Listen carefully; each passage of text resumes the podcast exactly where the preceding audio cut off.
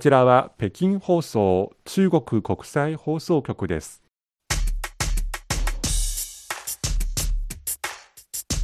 皆さん明けましておめでとうございます。改めまして新年のご挨拶を述べさせていただきました、はい、というのは今回火曜ハイウェイにせんにじゅうにねん初めての放送となります。そうですね、本当にこれまでのいちねん大変お世話になりました、はい、今日もまたラジオをつけて聞いてくださりとっても嬉しく思っております、はい、え実は先日先週日曜日にですね、はい、北京のある美術館でですね、民間の美術館で安藤忠雄展、タイトルは青春、まあ、日本の建築家の安藤忠雄さんに関する個展でしたけれども、はい、すごくいい言葉を見ました。青春とはにじゅう代さんじゅう代に社会でどう生きたいか何をしたいかということを考えながら生きる。ではちじゅう代きゅうじゅう代になっても同じ気持ちを持ち続けいつまでも青春を生きたい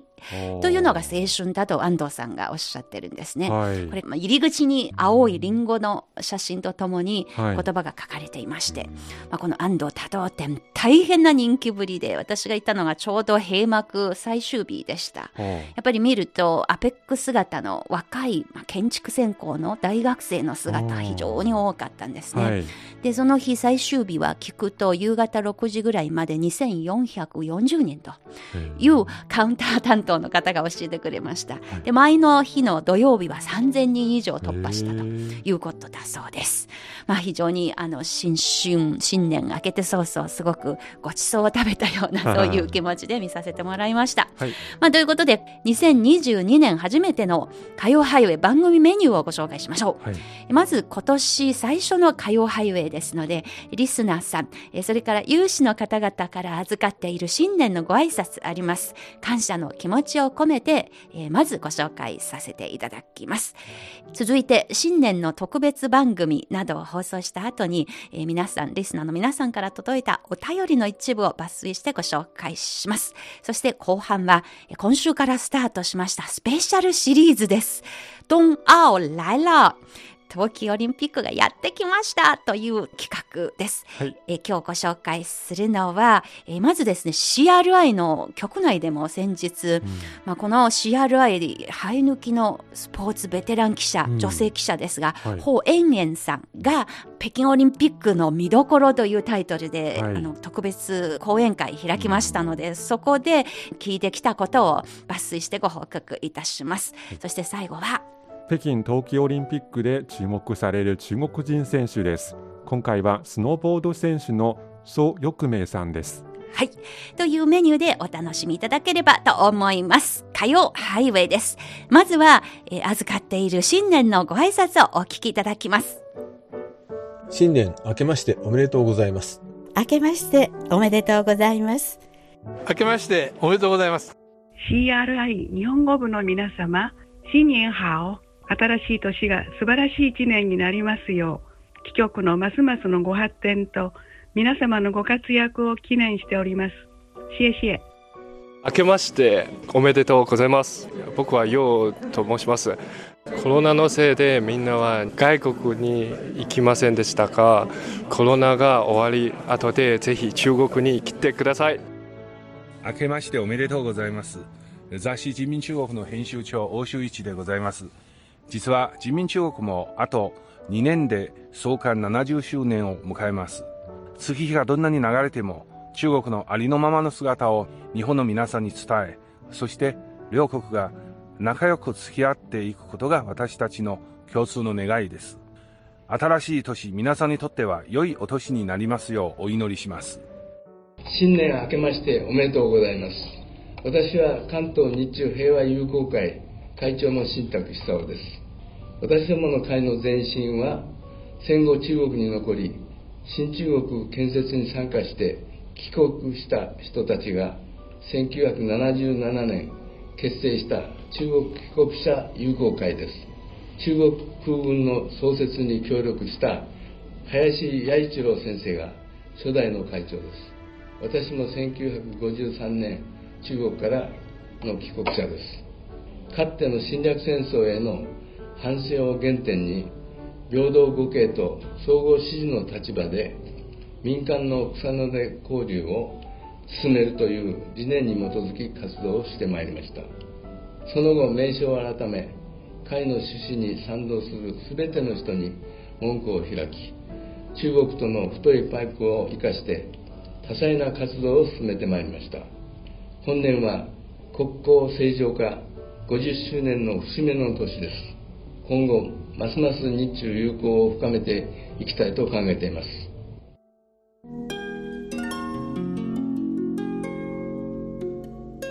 ハイウェイ北京中国情報ラジオ、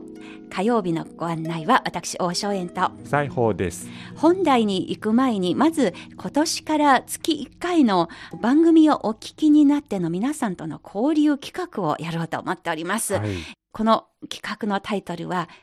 リスナーさん教えてくださいです、えー、いちがつの今月のテーマは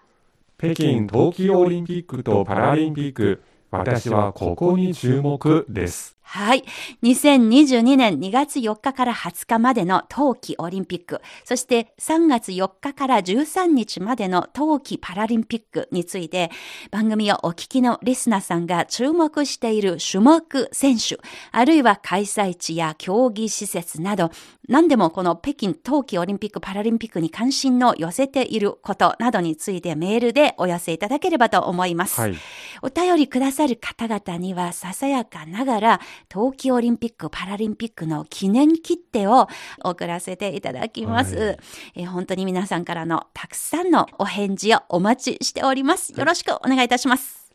はい。ハイウェイ北京中国情報ラジオ、まず皆さんからのお便りを抜粋してお送りいたします。えまず去年の年末に放送したお便りに対して、四万十市 に, にお住まいの杉村和夫さん、名古屋市にお住まいの源さんなどから、あの本当にコロナが収束するというのが人類にとっての共通課題であると、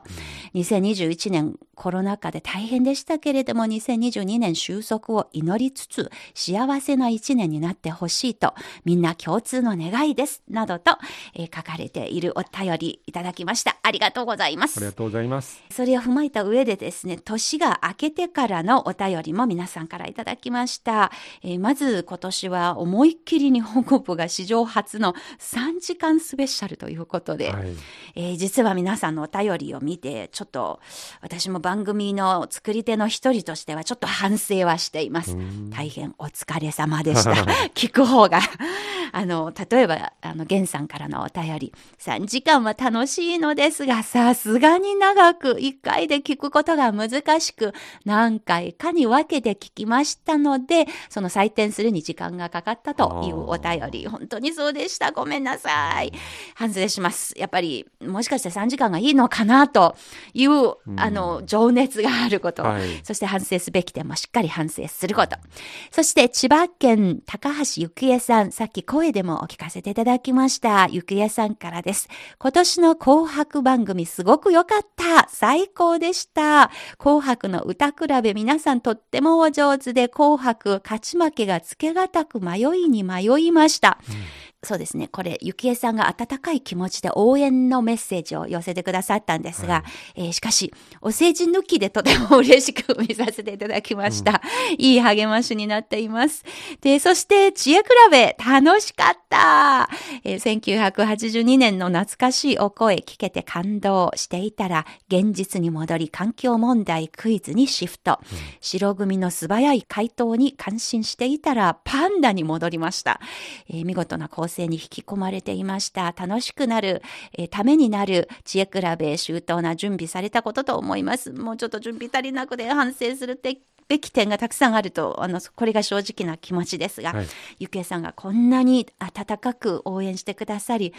本当に感謝の気持ちでいっぱいです、はい、そして高知県四万十市にお住まいの杉村和夫さんからです、はい、紅白歌比べ知恵比べ大変楽しく拝見させていただきました。ラジオで想像していたのとは全然違っていて、大きなステージ、会場なのにびっくりしました。はい、杉村さんがあのお正月明けて早々すごく綺麗な初日の出の写真を送ってくださいました、はい、満喫させていただきました。あの壁紙にして毎日見させていただいています、はい、えそして杉村さん、奥様が、ものすごく歌が上手で、うん、あの、YouTube に、あの、貼られているリンク先も案内してくださり、うん、そしたら歌ってきたのが、オーヤンフィーフィーの歌。私がちょうど高校の時に、在宇宙、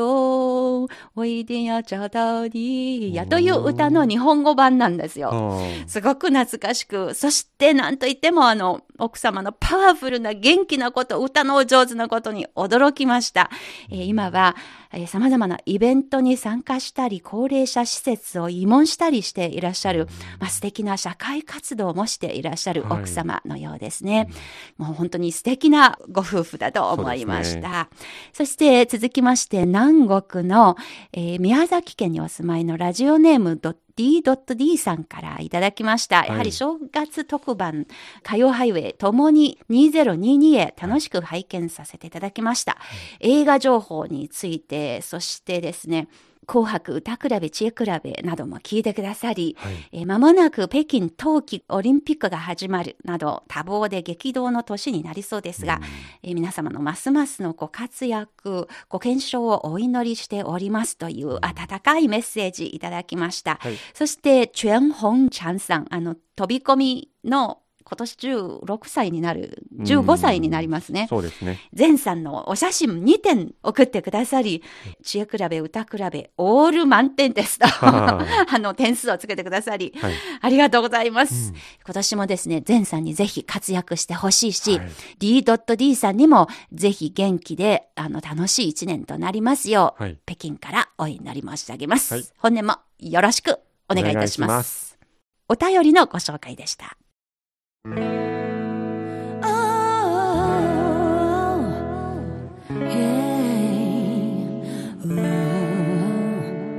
お聞きの番組はハイウェイ北京 シーアールアイ 中国情報ラジオです。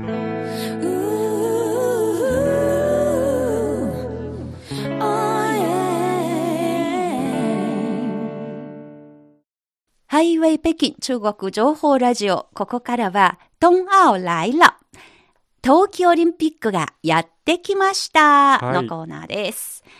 い、えー、いっかげつ切りました。はい、いちがつよっか。あの後ですね、実は北京では、えー、冬季オリンピックの開催に向けてみっつのことがとても注目されていると。まずは、聖火に使われている火種の展示、うん、はい、そして聖火リレー。えー、聖火リレーにはにがつのふつかからよっかまでにみっつある競技エリアであのリレーされますが、せんにひゃくにんの人がトーチランナーが参加するらしいんですね。はい、でそれが一つ、もう一つは開幕式、閉幕式、うん、それから、まあ、春節期間ですのでさまざまな文化芸術 の, あのイベント、はい、今回もあの映画監督のチャン・イーモが、うん、その監督を務めるということです。はい、えー、それからですね、あの、あの本番の試合の運営、サービス保障などです。まあ、ということで、開催までもうあとはつかほどとなってしまいましたが、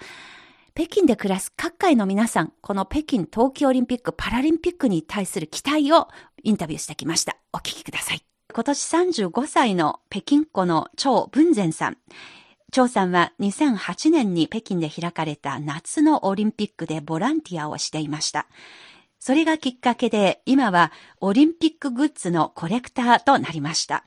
張さんは今毎日のように北京冬季オリンピックの開会式の会場であり鳥の巣、あるいは東京オリンピック組織委員会の珠光工業パークに暇があれば本当に毎日のように通って写真撮って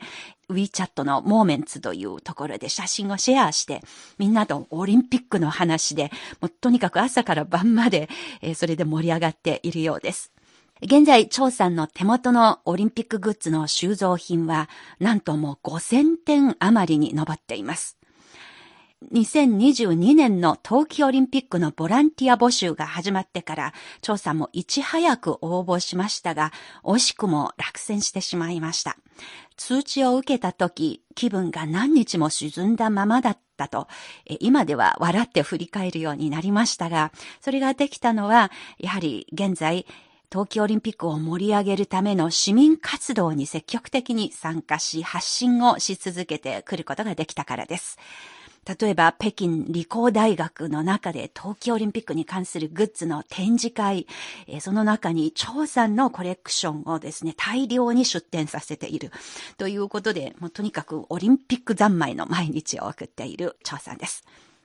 張さんは子供の時に母親に連れられてアイスショーを見たことがきっかけで、今でもフィギュアスケートが大好きだそうです。張文全さんです。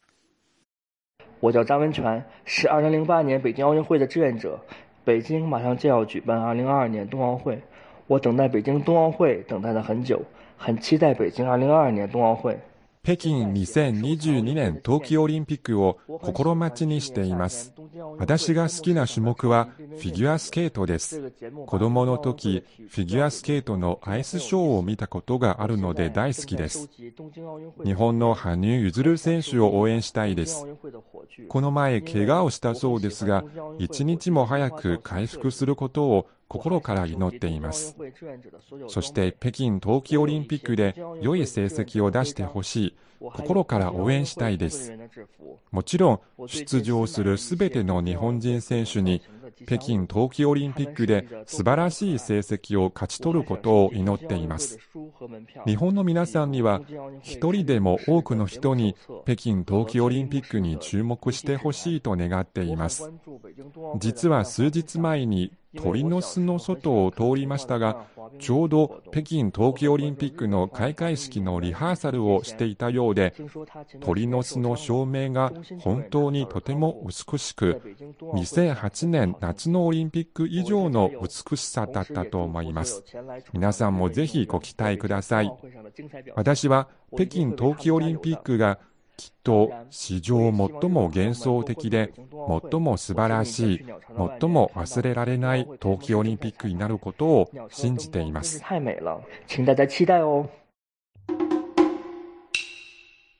ところで北京冬季オリンピックには珠光集団という製鉄所の跡地に建設された競技場があります。まあ、ここは北京冬季オリンピック・パラリンピック組織委員会の所在地でもあります。ここに建設された珠光スキージャンプ台では、ビッグエアとエアリアルのふたつの種目のよんこの金メダルが競われます。珠光は夏のオリンピックの誘致成功で製鉄工場を北京市街地に転出するということが決まって、大きな変貌が始まりました。それに伴って北京の市街地に巨大な遊休地が出来上がりました。ちょうどその再利用を図る際に冬季オリンピックの誘致成功が発表されました。その知らせを受け、工場の社屋や倉庫などを改築したオフィス施設に、冬季オリンピック・パラリンピック組織委員会が入居しました。そして競技場、訓練場なども相次いで建設され、再び大きな変貌を遂げることができました。珠光でにじゅうねん余りにわたってクレーン運転士をしていた姜金玉さんの話です。我是北京冬奥组委的一名服务人员，也是老首钢的一名天车女工。新的一年，我最大的心愿就是北京冬奥能顺利成功举办。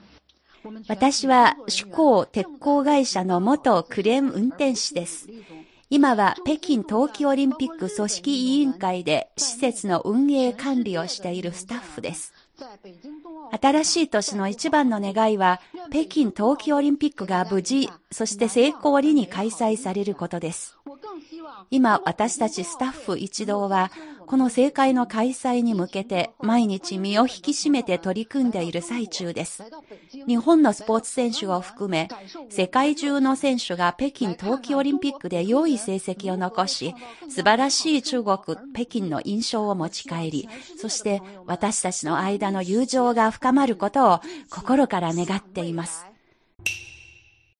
実は シーアールアイ の局内でも、この冬のオリンピックどう注目すればいいのかということで、ベテラン記者による局内のスペシャル講演会が開かれました。はい、ホウ・エンエン記者という、まあ、女性記者で、なんと今回じゅっかいめのオリンピック大会の取材になるそうですよ。すごいですね。はい、東京オリンピックにももちろん行ってきました。はい、でその時にホウさんが話された要点を報告いたします。はい、まずこの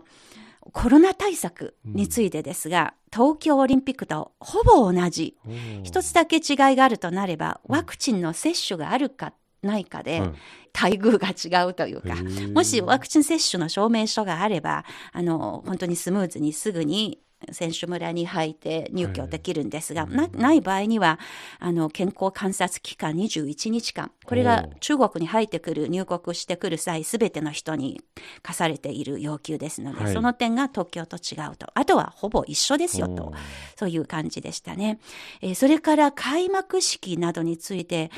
あのにせんはちねん北京オリンピックの時もチャン・イーモウ監督でしたが、そうですね、よじかん余りのものすごく長丁場のイベントでしたが、うん、今回はもっと質素なものになると思いますという感じで、はい、話していました。コロナのことも考えて、あと冬である冬の野外ということも考えて、そんなふうにはならないのよ、詳しくは全然わからないんですがというベテラン記者 の, あの見通しを聞かせてくれました、はい、そしてあの試合についてですが、夏と同じようにですね、東京オリンピックと同じようにふたつの特徴が見られる、はい、ひとつは若者向けのエクストリームスポーツ、まあ、中国では極限スポーツと、まあ、つまり離れ技を売りとする過激的な競技というふうな、はい、あのエクストリームスポーツをたくさん取り入れている、これが若者を引きつけるためですと、はい、で例えばあのビッグエアもそうですし、エアリアルなど、はい、まあ、すごくテクニカルな部分があの注目される競技がたくさん取り入れていると。それからもう一点、混合種目が随分増えている、増やしています。で、そのために女性のアスリートの参加の割合がうんと高まっています。歴代最高。全員の選手の数がにせんはっぴゃくきゅうじゅうににん、約さんぜんにんですが、はい、混合種目があるので、えー、その中の約半分、よんじゅうごてんよんよんパーセント が女性選手。まあ、つまりせんさんびゃくじゅうよにんに達すと。でちなみに今回の北京オリンピックにはひゃくきゅうこのメダルが誕生するわけですが、はい、あのつまりひゃくきゅうしゅもくですけれども、はい、で今回中国がすべての種目に出場することができました。それだけではなく、一部の種目では満額の参加、満額というのはつまり例えばごにんの出場枠があるんですよと、はい、ごにんとも出場する資格を本当に取れたというのが中国語では満額の出場というふうに言うんですけれども、うん、はい、そういうのは随分あった、うん、えー、それからメダル数の予測について報記者はですね、はい、えー、まず冬季オリンピックと夏季オリンピックとでメダルの受け止め方が全然違うと、うん、中国は夏のオリンピックの時にもう毎日何個も取れるんですがえしかし冬のオリンピックはもともとひゃくきゅうこしかないので、はい、でこれまで出場した時に金いっこにこというのがベストでした。それぐらいでしたね。そうです、はい、で最高でも多分じゅういじょう取れたらものすごく強いチームになると。なのでそういう数で勝負するというよりは全然また違うようなあの感覚で見るべきですと、はい、ただ大胆に予測すれば報記者は、うん、うまくいけばじゅっこ取れるかもということで、史上なかったことですね。というのが、その中には例えばあの会場そのものの地形とか中の構造とかに詳しければすごく有利になるようなスライディングの種目ですから、それが中国は今回開催国ですので、ホスト国である優位性が生かされて、訓練するときから試合会場で訓練できるというようなところですごいメリットがありますので、そういう部分も含めてうまくいけばじゅっこになるんじゃないかなと、ホウさんが大胆に予測をしていました。ただし、過去の自分よりもいい自分になれるということこそ、競技スポーツにとって一番重要な金メダルだよ。というのがホウさんの観点ですね。はい、えー、中国はにせんじゅうごねん、冬季オリンピックの誘致に成功しました。はい、その時、ひゃくきゅうある競技のうちさんぶんのいちが中国にはひとりも選手がいなかった種目でした。そこから急いで猛烈に追いかけてあのやってきたので、はい、で平昌オリンピックよねんまえの韓国で開かれた冬のオリンピックの時に半分以上の種目に中国が出場することができたわけですね、はいうん、だからそれだけですごい進歩ですので、うん、今回は全ての種目に出場できることだけでも過去の自分よりはうんといい自分になれたので、うん、それだけでもご褒美に与えられるよというのが彭さんの見方ですね、はい、まあということでこれこそ、まあ、オリンピックの精神の一つでもあると思います。より高く、より早く、より強く、はい、そして共にということですね。そうですね。まあ、間もなく始まりますので、冬のオリンピック、皆さんはどこに注目しているのか、うん、よかったらぜひ教えてください。はい、お待ちしております。冬奥来了。この後も引き続きご案内してまいります。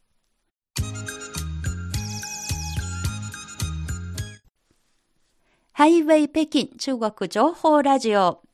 火曜日のご案内は私、王正円と斉芳です。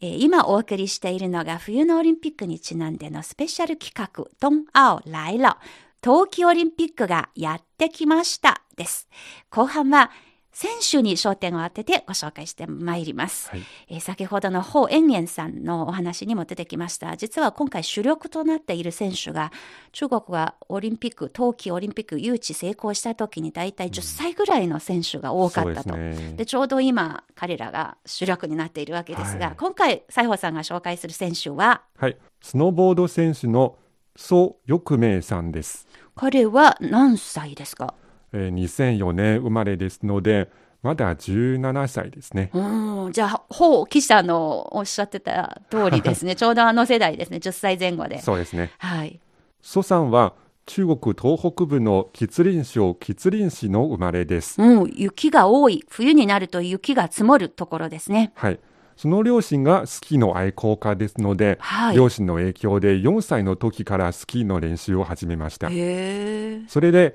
一発大好きになって、えー、スキーのためなら朝寝坊もしないし学校の宿題も早く済ませるしそしてスキーの練習をしていて体を痛めても我慢して両親に教えないというふうにスキーに没頭していました。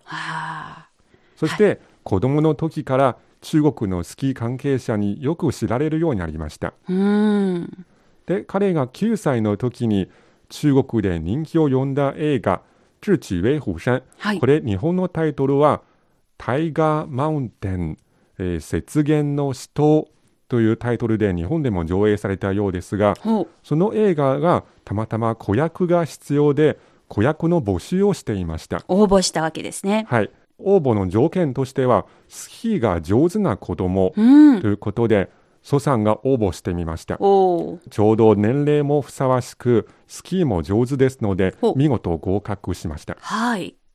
実はその映画の中ではあのスノーボードではなくて私たちが普段よく見ているスキーその例えば両手に杖をついてにまいの板を踏んでいるスキーなんですけどお、えー、そのスキーをするんですがあのその子役はあの解放軍兵士の案内として雪山の中でみんなでスキーをしながら武装組織の拠点に通じる道を探しているというシーンがありました。蘇さんはあのスキーがあまりにも上手で大人の兵士たちが追いつかないような子供の役を演じましたが実は撮影の時にそれは演じたのではなくて実際の状況でした。本当にとても上手で本当に追いつくことができなかったわけですね、はい、あまり人の大人のこととかは気にせずにもう楽しく映画の中でも滑っていたわけですねはい、はい、でその映画の撮影が終わってまたあの蘇さんはスキーの練習に励んでいました。ほうそしてにせんじゅうごねん、えー、彼がじゅういっさいの時に北京が冬季オリンピックの招致に成功しました、はい、テレビでその生中継を見た蘇さんは、えー、将来プロ選手になって自国で開催される冬季オリンピックに参加したいと夢を持つようになりました。すごいですね。じゅういっさいで夢が見つかったということですね。はいそしてにせんじゅうろくねん中国が全国各地であのオリンピック選手の選考を兼ねたビッグエア大会を開催しましたがその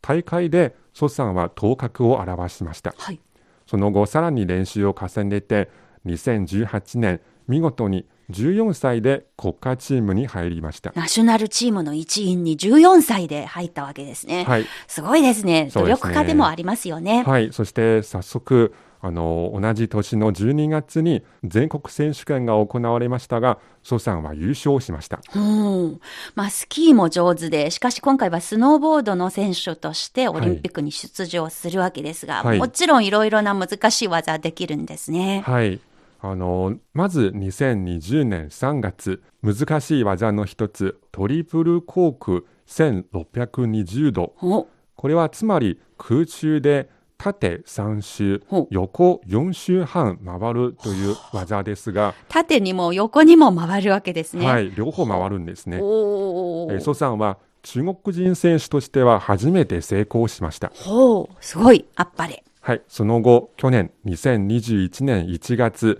蘇さんは中国国内での練習でバックサイドせんはっぴゃくど、つまりごかいてん、え、空中でご周回るという難易度のとても高い技を、えー、中国人選手として初めて実現させました。あの何もしないでただごかい回すだけでもめまいしそうなんですがです、ね、空中でそれすごい速いスピードでやるわけですね。はい、はあ、なるほど。さらに、えー、同じ年の、えー、去年じゅうがつ、オーストリアで行われた練習で蘇さんはバックサイドせんきゅうひゃくはちじゅうど、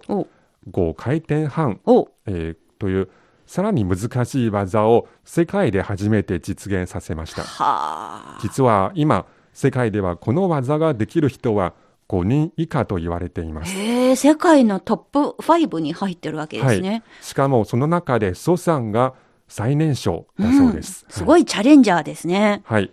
さらににかげつご、うん、えー、去年にせんにじゅういちねんじゅうにがつ、アメリカコロラド州コロラド州で行われたスノーボードビッグエアのワールドカップで蘇さんは優勝しました。はい、これは中国人選手の初の快挙でした。お、すごいことですね。素晴らしい。はい、去年の年末のことでしたもの ね, 年末ですね。はいはい、その勢いに乗って頑張ってほしい。はい、ところで中国にこれまでそのスキーとかに関する指導力もそんなに強くなかったように思いますが、はい、例えばこの蘇選手を指導していたのがどのようなコーチたちでしたか？はい、実はその後ろには日本人のコーチがいます。お、日本の方にもお世話になっているんですね。はい、名前は佐藤康弘、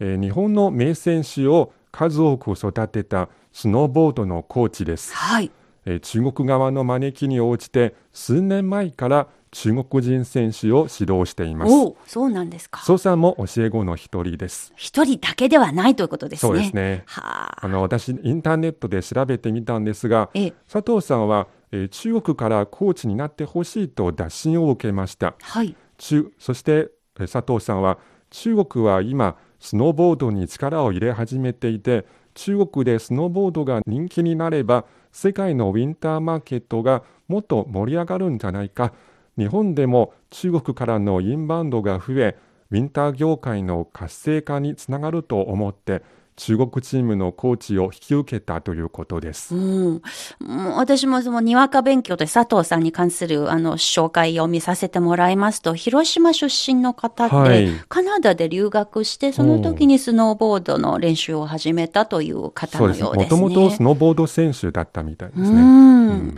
いや本当にありがとうって言いたいですね。はい、あの本当にいい選手を中国のためにも育ててくださり、そして世界のこのウィンタースポーツの盛り上がりにに役立っているというお気持ち、すごくあの素敵だなと思いました。はい、蘇さんにとって佐藤さんってどのようなコーチなんですか？そうですね、あの蘇さんは佐藤コーチにとても感謝しています。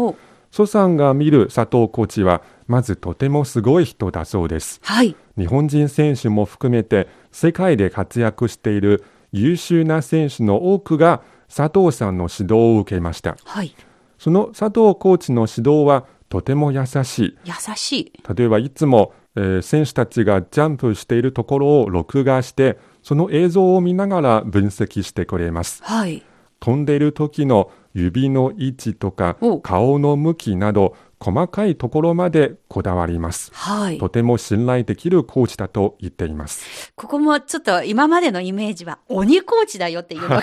あのあ名監督だというイメージでしたが、ね、ここもやっぱりあのそれこそ極限運動というかエクストリームスポーツとかと、はい、あの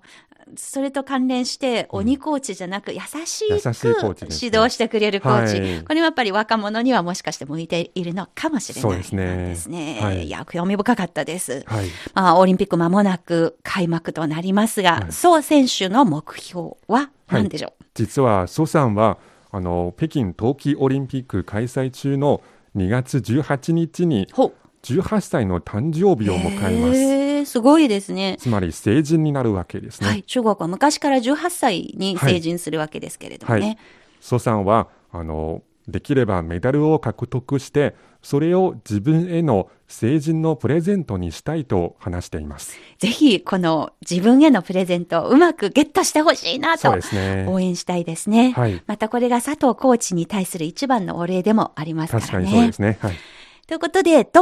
奥来了、今週から始まりました。え皆さんはこのえ北京冬季オリンピックとパラリンピックについて注目している点はどこなのかぜひ教えてください、はい。えそしてあの教えてくださったあの方々には、うん、北京冬季オリンピックの記念切手を、はい、えー、送らせていただきます。感謝として送らせていただきます。たくさんの、えー、教えてくださいのご回答をお待ちしております、はい。